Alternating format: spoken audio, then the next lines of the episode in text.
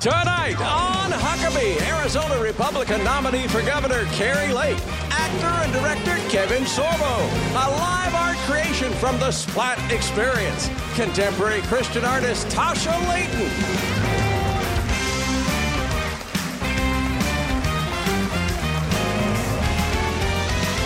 That's Trey Corley of the Music City Connection. And I'm your announcer, Keith Bilbrey.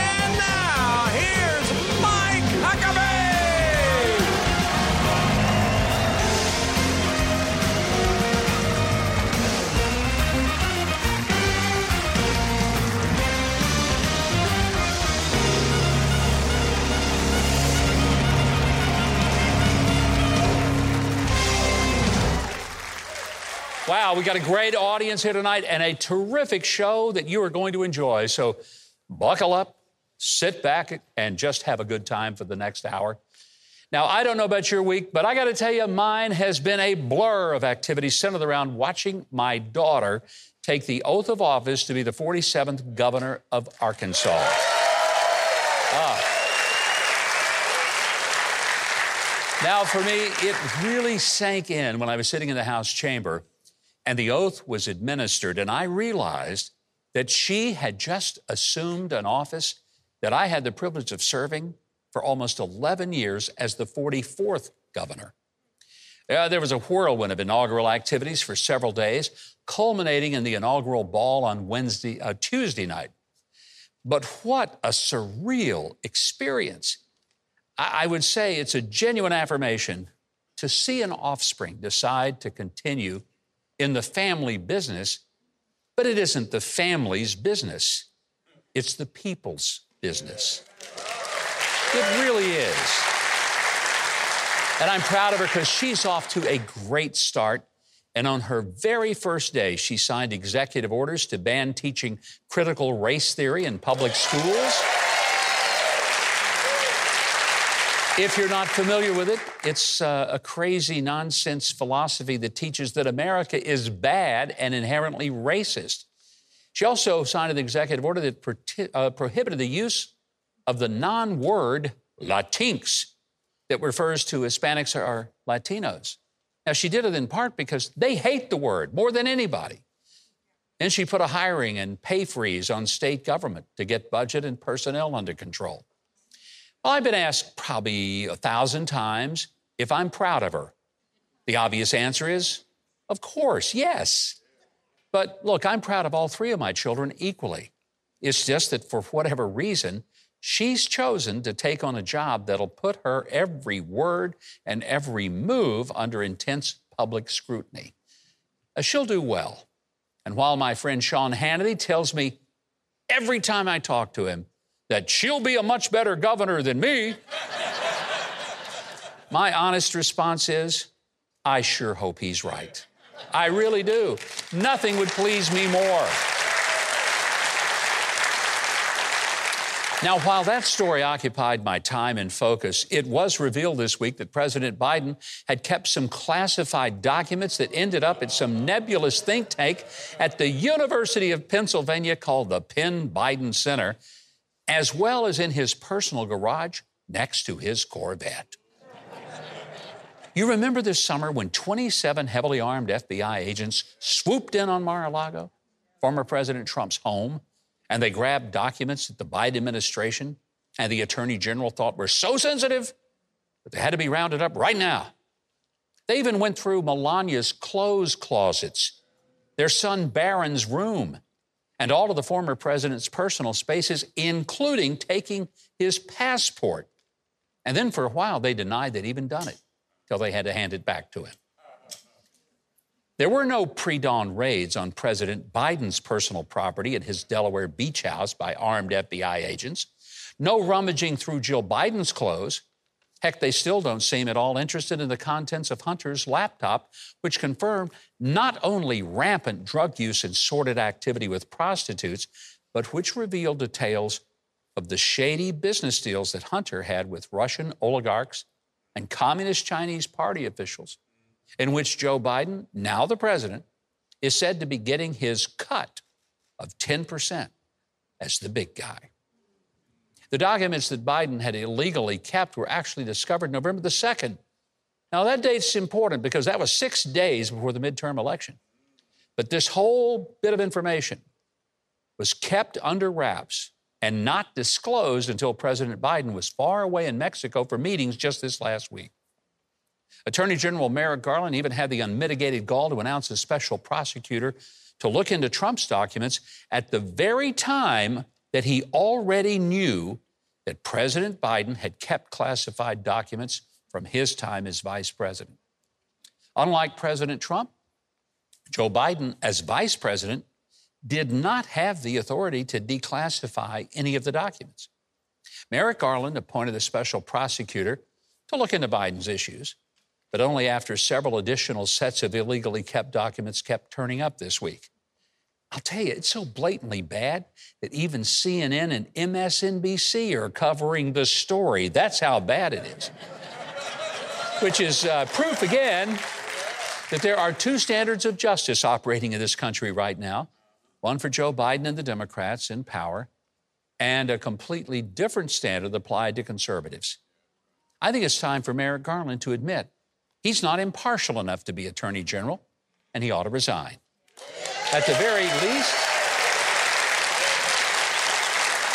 at the very least, he needs to end the partisan and hate filled witch hunt on former President Trump, the taking of the House by the Republicans. I will say this it's a good start. But until we get a change in the Senate and the White House, we might not see the kind of accountability that we must have. And we need it now.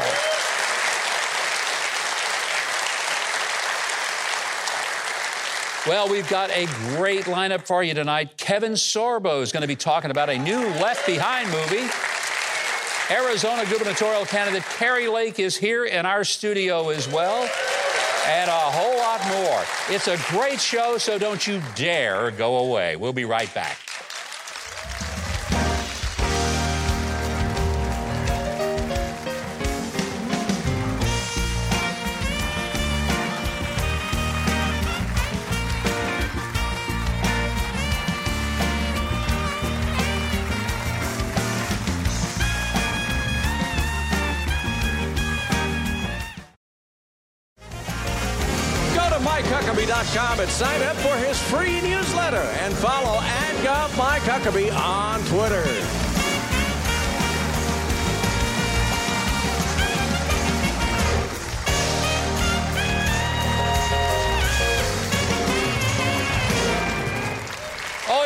Welcome back.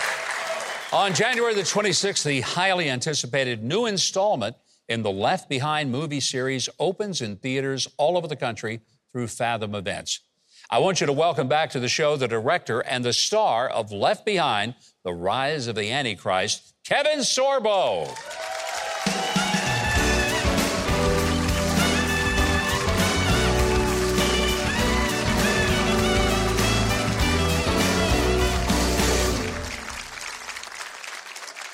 I want you over on Right the there. couch. That is, unless you want to interview me. No, I'll interview you later. Now, what are you doing, by the way? You I'm doing- videotaping. I'm gonna give you a big plug in my Oh, social media. I love this. By the way, I'm wearing my Twitter jacket for those That's pretty cool. for those who follow me on Twitter. those are actually my tweets in there. I looked in there. He's not kidding. They really are. I've never seen anything so That's cool. good fun stuff. You found a guy. You said in Estonia. He's in Estonia. He's awesome. His name's Dimitri, and he does great. I was filming a documentary in Israel this past May. Yeah. He flew down to fit me. That's and incredible. he did like five suits. I got a Hercules one, Andromeda one, and all my faith-based movies one. I, I think now you'd need to get a Huckabee show one I- so that I- all of the interior is scenes from you being on the show. Got to bring me back a couple more times. We'll get more variety of pants and suits and things like that. I got to tell you, uh, I had a chance to watch a screener Mm-hmm. of the new film Left Behind: The Rise of the Antichrist. I really, really liked it, and I'm going to tell you something. People, when they see this, they're going to think that they're watching something that is happening right now. It is like in real time. There's no question. The, the writers did a great job. Paul LaLonde and Jessica Parker did such an amazing job on this. They're the ones.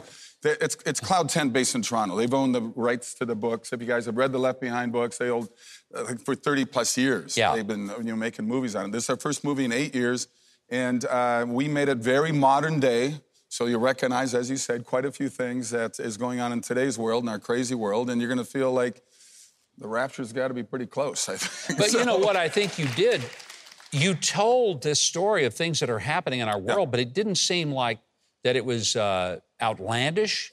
It did not come across as being cheesy, not at all. In fact, I, I, w- I found myself saying, man, this is like today's headlines. Yeah. We got a great plug from Jerry Jenkins, uh, one of the writers. He said it's the best Left Behind movie he's ever seen. I think it is. Yeah, I think it's a good, good uh, reason for people to say, no, if you've seen them all, Yep. you have to see it because you're in the series. But if you haven't seen any of them, this is a standalone. You don't have to have seen No. the other ones for this to make complete sense. No, please go to leftbehindmovie.com. Leftbehindmovie.com shows you the trailer of the movie. It shows you um, uh, the theaters near you. Just plug in your zip code, and uh, January 26th we open. So please, we, we need the support to make these things out there because Hollywood is winning the culture battle, as you know. We're trying to fight back, do movies that got faith, love, hope, redemption, and laughter. I'm going to keep making those kind of movies. So And you directed this as well as uh, starred in it. I did. You brought uh, just a, a little clip from the film. Why don't you set it up and tell us what we're about to see? What's you know? It's interesting. My character, I play Rayford Steele. If you know, you guys know the books, uh, the pilot in there. Uh, Nicolas Cage did the movie eight years ago. I took over Nicholas because who needs him? And um, and so so this scene this scene deals with I am now. It's six months after the rapture. And the world is, you got people that are denying it happened. You got people trying to explain why it happened. You got other people like my character trying to find out why my wife, who was trying to tell me to follow Jesus all my life and God, I'm following her trail. I go to the church. I run into the pastor. The pastor was left behind. And this is Not right a good af- sign, by the way. Oh, I know, I know. But I don't think I'll be surprised in a lot of the woke world that's taken over churches today, but that's another conversation. Um, but uh, it's, it's, I, I, I see him in there. We're having a conversation. I'm in his office now, and I'm trying to make a timeline for what's happening, and this is where the scene takes Okay. place. And you know what else you find out on that day? What? Who the Antichrist is. He's the one that confirms the treaty. Until then, his identity is anybody's guess. So then, who is this Antichrist? I mean, is it Satan? Not exactly. The Antichrist is Satan's counterfeit Jesus. He's sent here to lie and deceive. He'll say one thing and then he'll, you know, for what? Forget it. I can't do this. What do you mean? Who am I to tell you what to believe? But you know this stuff. I never believed it. None of it.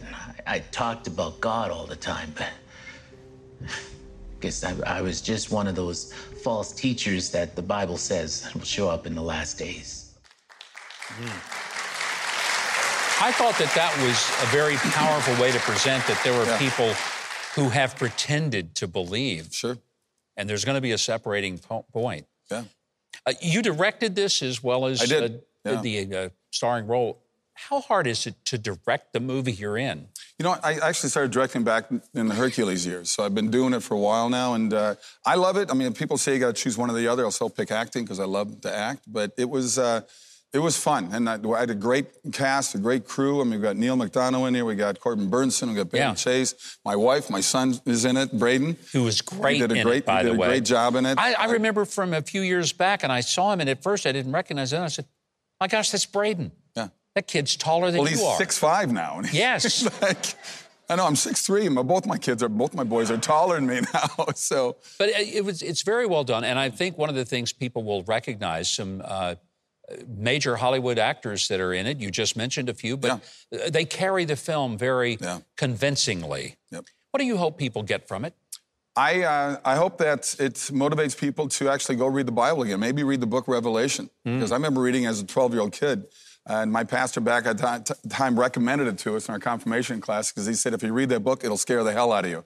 so I thought that was pretty good. And so um, when I read as a kid, it did. It was like blew me away. Then as I've gotten older reading it, uh, it's, it's an amazing book. And uh, I hope people will maybe, you know, compare it to what's going on in today's world with what that chapter talks about right now. That'll scare them. Yeah. Newspaper one hand, Bible in the other. Yeah. It's it's pretty obvious that something's going on Yeah. here, and a lot of it was predicted.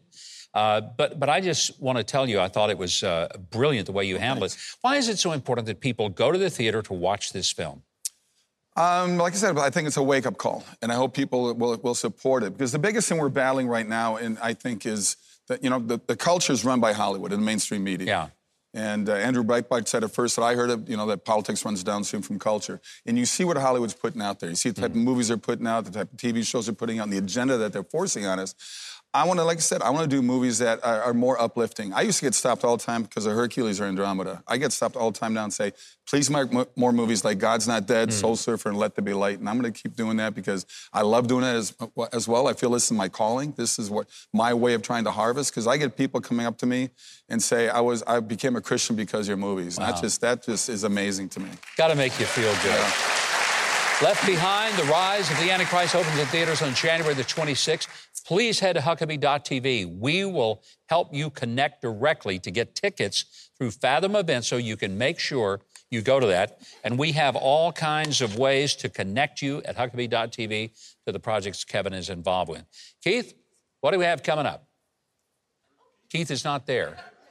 Keith is gone. Kevin, is, I, I, mean we're left behind. And Keith I, I guess. let, let, me tell you something.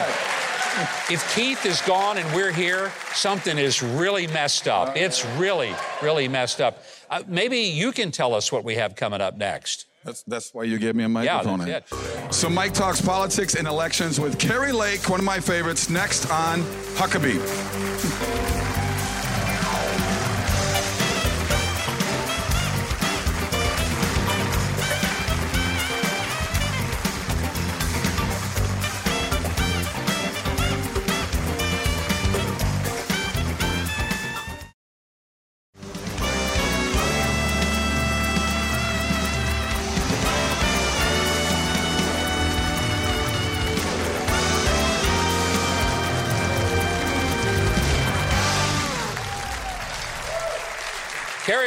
Is a former Arizona gubernatorial candidate who was no stranger to the spotlight when she started up her campaign. She spent decades in the mainstream news business as anchor of a network affiliate TV station before leaving it all behind to try to fix the state she loves. The race was decided by about half a percentage point, 17,000 votes. But it may not be the total end of the story. Please welcome to our show in Nashville, Kari Lake.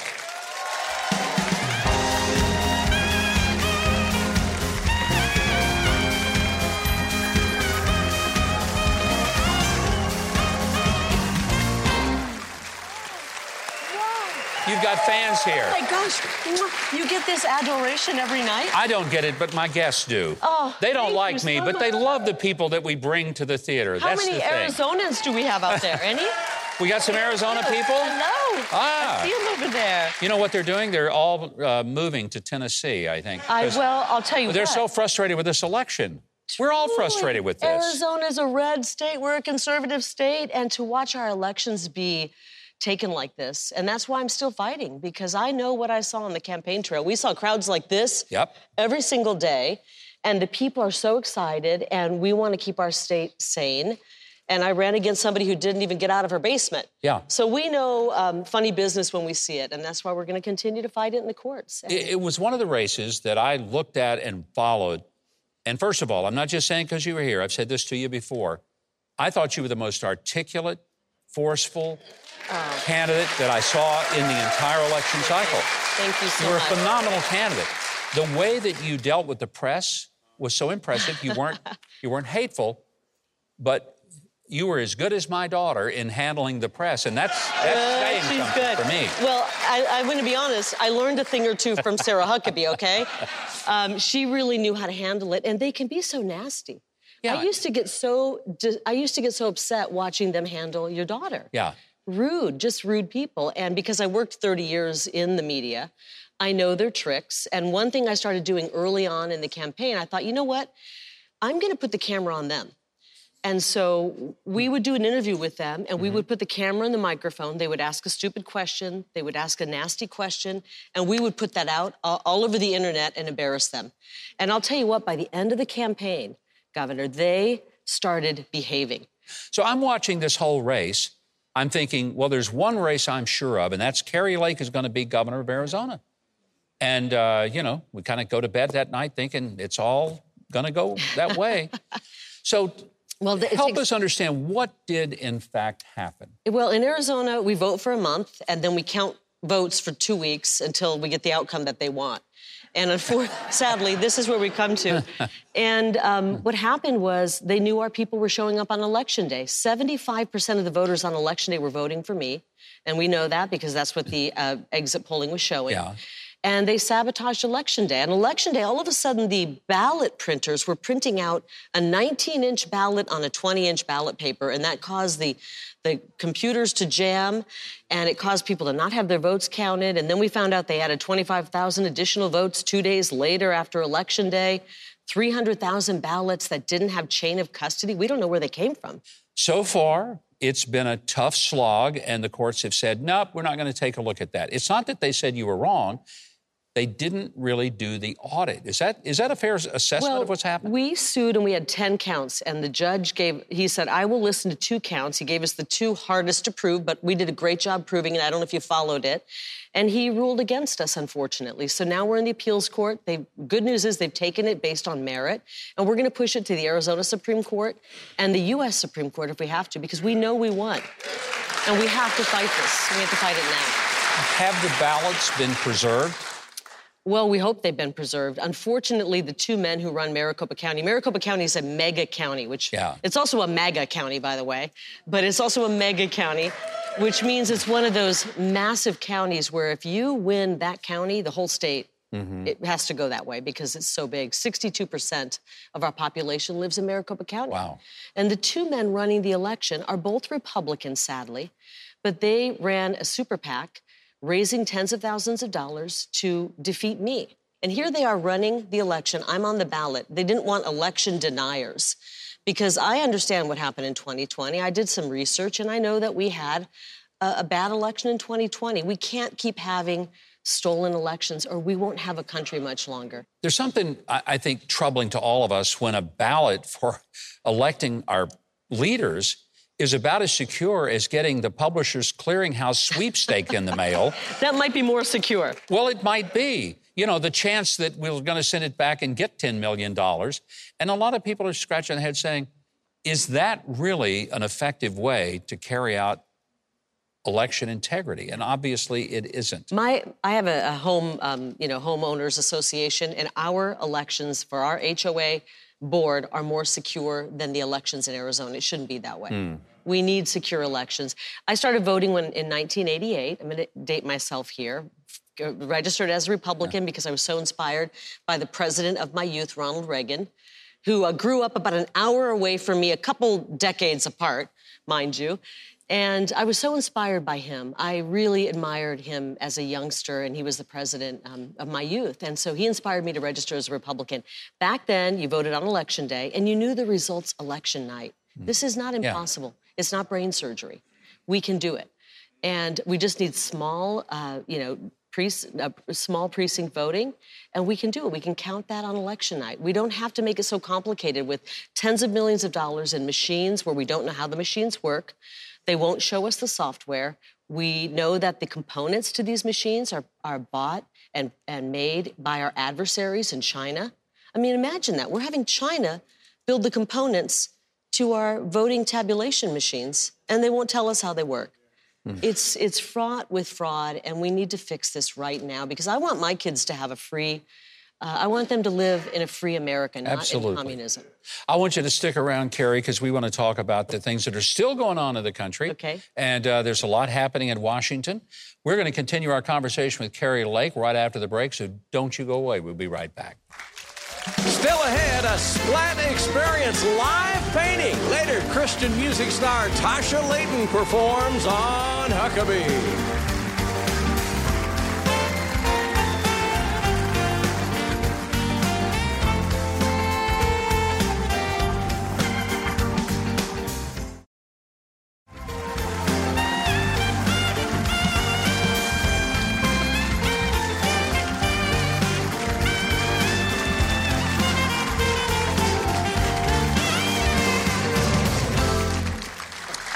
And welcome back. We've been talking with the 2022 Republican nominee for the Arizona gubernatorial race, Kari Lake.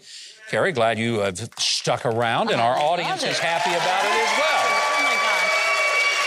Oh this um, is not only a good-looking audience, well-behaved, and real, they they're really nice too. They're terrific people. This is Nashville for We you, right? We pay them a fortune to sit there and be this well-behaved. That's what we do. This is great.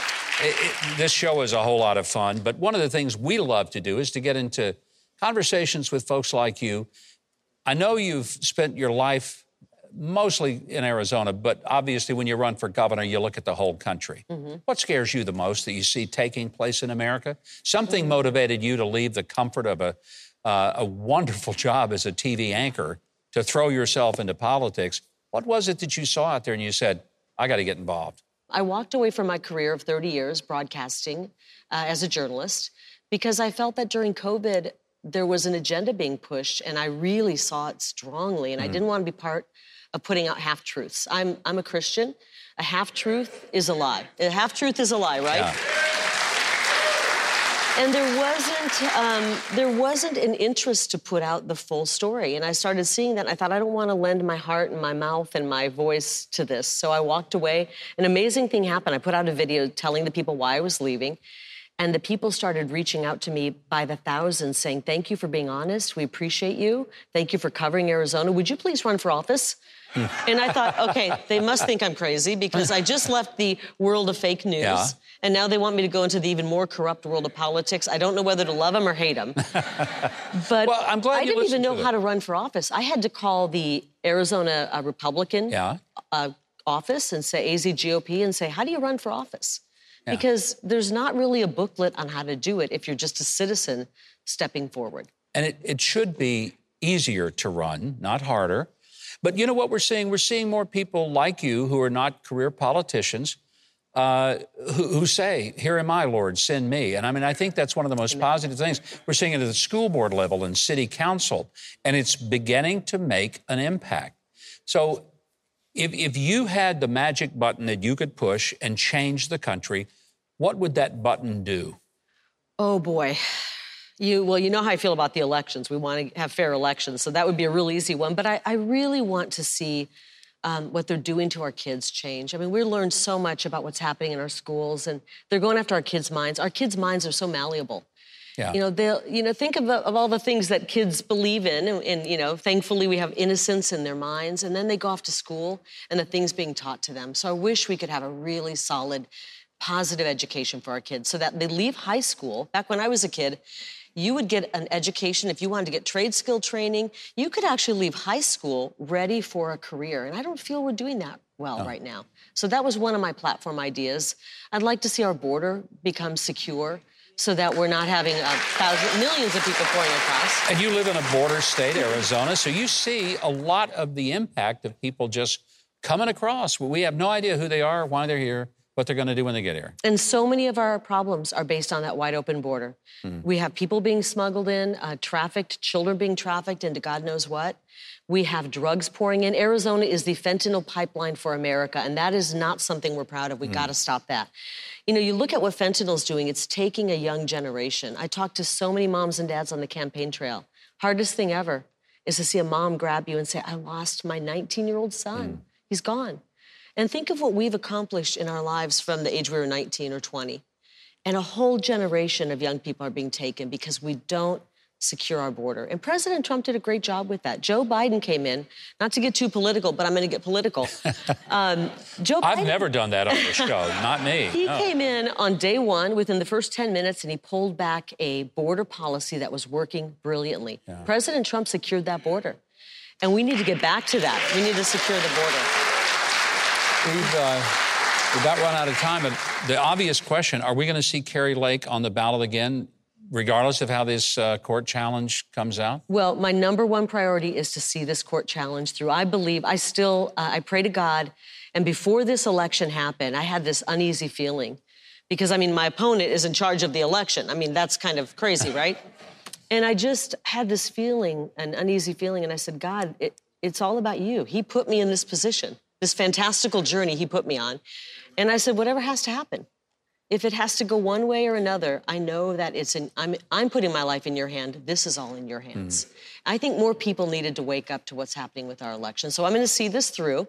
We'll take it all the way to the Supreme Court and we'll see what happens. I don't want to start looking at plan B because once you take your focus off what's important, then you don't have all of your energy going into that. So I'm going to see this through and we'll see what happens. But we have a movement in Arizona. This was not some uh, force thing. This was moms and dads. I called them my mama bears and papa bears and students and grandma bears.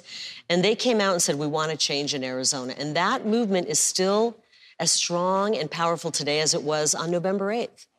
And so we're going to do what we have to do, but we're not letting it go. I have a feeling we are not seeing the last of Kari Lake, and she'll be a spokesperson for the cause that uh, we need in this country. Now, for our audience, if you want to keep up with Kari Lake on social media, all the links to follow her and the Kari Lake War Room are in one place for you at Huckabee.tv. Please go there and connect to Kari Lake and find out how you can uh, keep connecting with her. Speaking of connecting, Keith is over there. He's desperately connecting to all of us to tell us what's coming up next. Keith, it's all yours. Go. Well, get ready for an amazing performance by Splat Experience. It's straight ahead on Huckabee.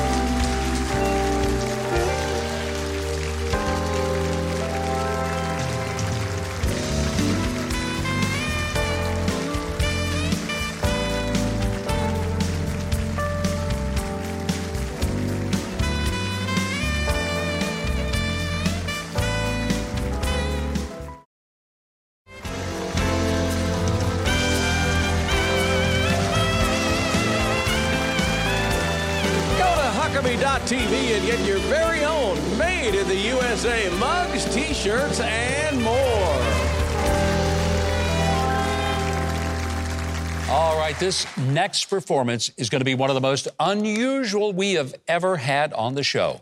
Since 2002, this ministry has created a unique form of artwork in nearly 1,400 live performances to bring the message of Christ to people all over the world. Now, I'm not going to try to describe it you just have to see it. Please welcome Splat Experience.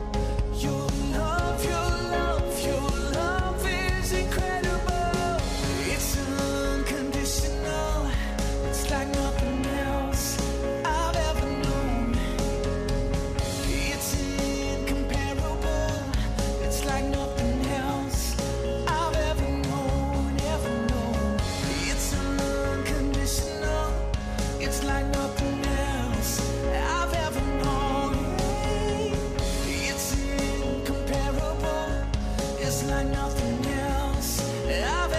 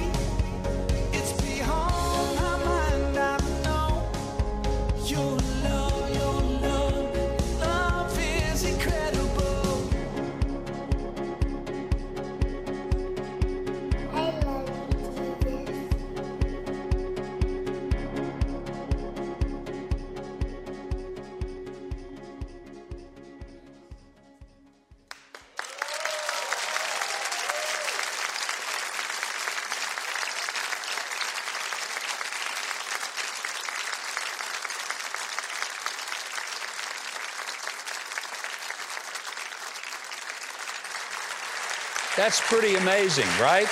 Wow.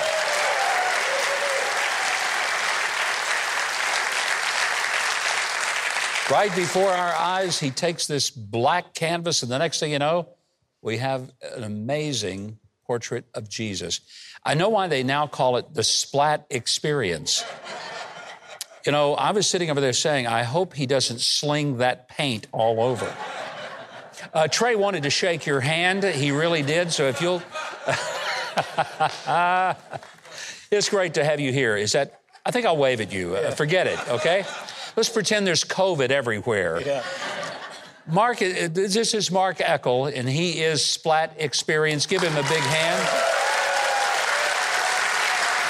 I love that you had the hoodie on so that you don't get paint all over your head. But what a journey. You started as an illustrator for General Motors. Yeah, I worked in the auto industry. I was from Detroit, so I worked for Ford, Nissan, GM. Yeah. And, And uh, what did you do? Draw pictures of cars and stuff for the. Oh, a lot of different creative art stuff and Yeah? different things. For, How did this start? you know, um, I've been an artist my whole life. I started really young. Yeah.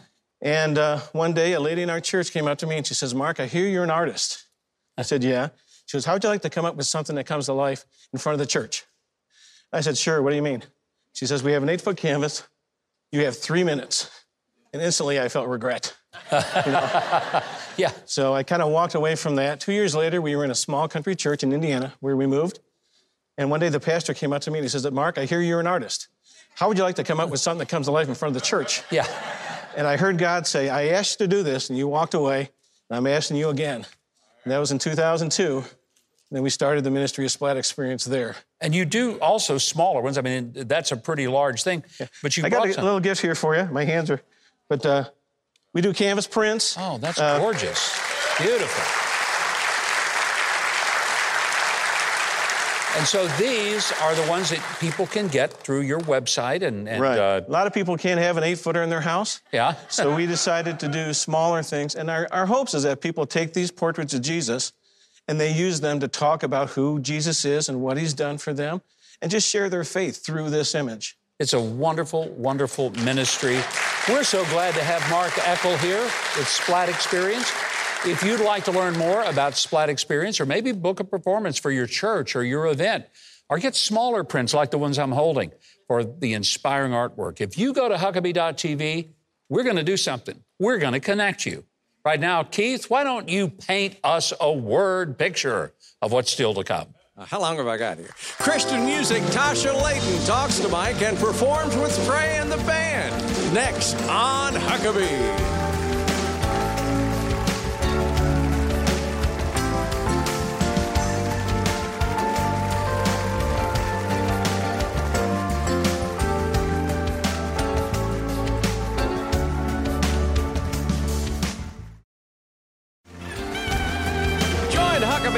Week for Fortune 500 comedian Dino Posey and country legend Clint Black.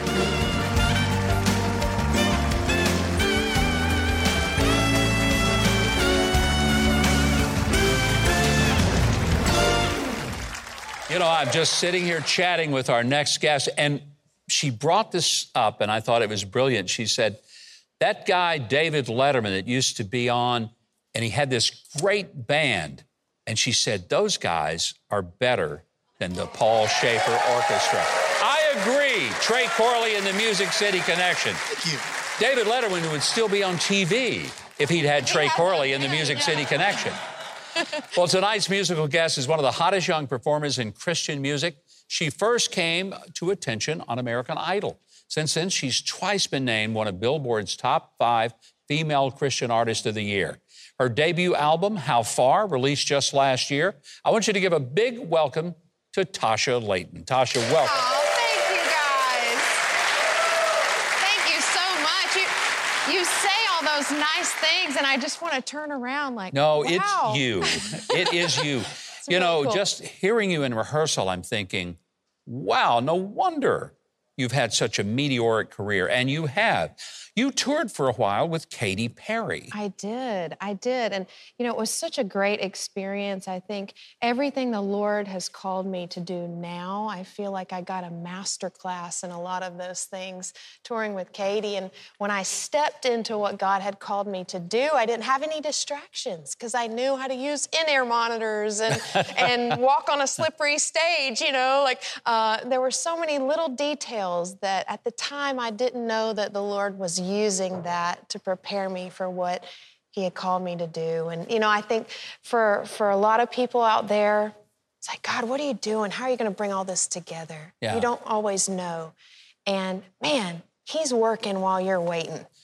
What has the Lord done? Because there's some moments that are dark and difficult for you because we see you now with the joy and the excitement, but there have been some tough, tough times. Yeah, I think, you know, for years, I walked through depression, uh, church hurt, um, feeling so alone, trying to create a self that wouldn't be rejected. And my hope is that everything I do, whether it's music or books or whatever, that people can feel that same freedom. I think I left Colorado going, ah, I wish everyone could feel this free and this loved by God. If we only knew how much He loved us, it would change everything. It would. Of course it would. When you when you know thinks about you and and and how he's caring for you and working all things together for your good even in the, shut doors you know and the path that feels crooked. He's actually made straight.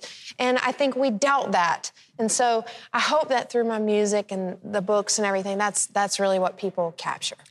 You obviously feel that so many things were preparation, but there came a point that God said, Tasha, I want you to sing for me my songs. And He gave you the gift to write them. yeah So it wasn't that he, re- you, you or he rejected the pathway, American Idol, the Katy Perry experience, and all that.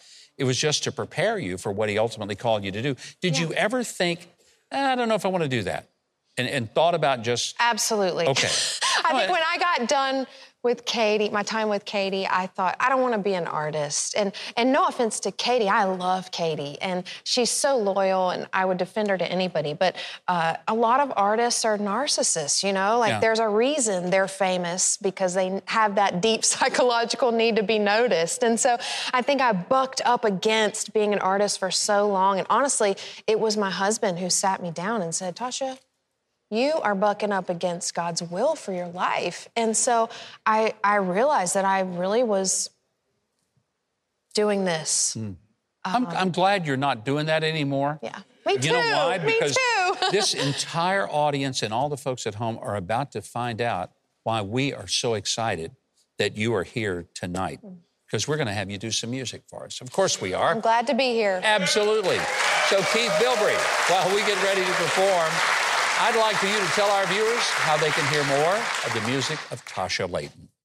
Head to Huckabee.tv for links to pre order her book, Look What You've Done. Get her music, tour dates, and more. You can also watch an exclusive performance of her hit, How Far, while you're there. Now, performing her number one song, Look What You've Done, with Trey Corley and the Music City Connection with Mike on bass, here's Tasha Layton.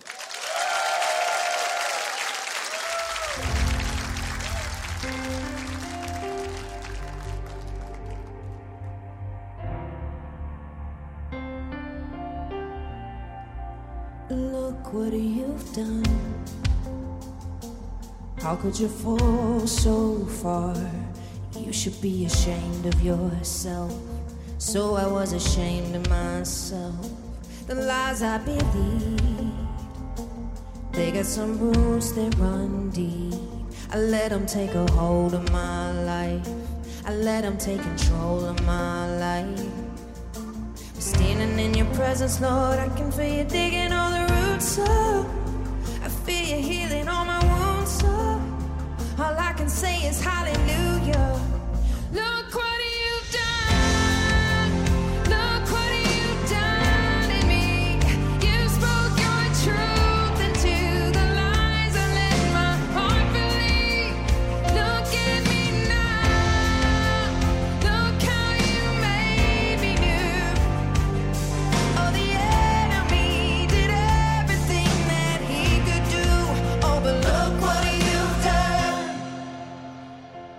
Suddenly, all the shame is gone. I thought I was too broken, now I see you were breaking new ground inside of me. Standing in your presence, Lord, I can feel you digging all the roots up.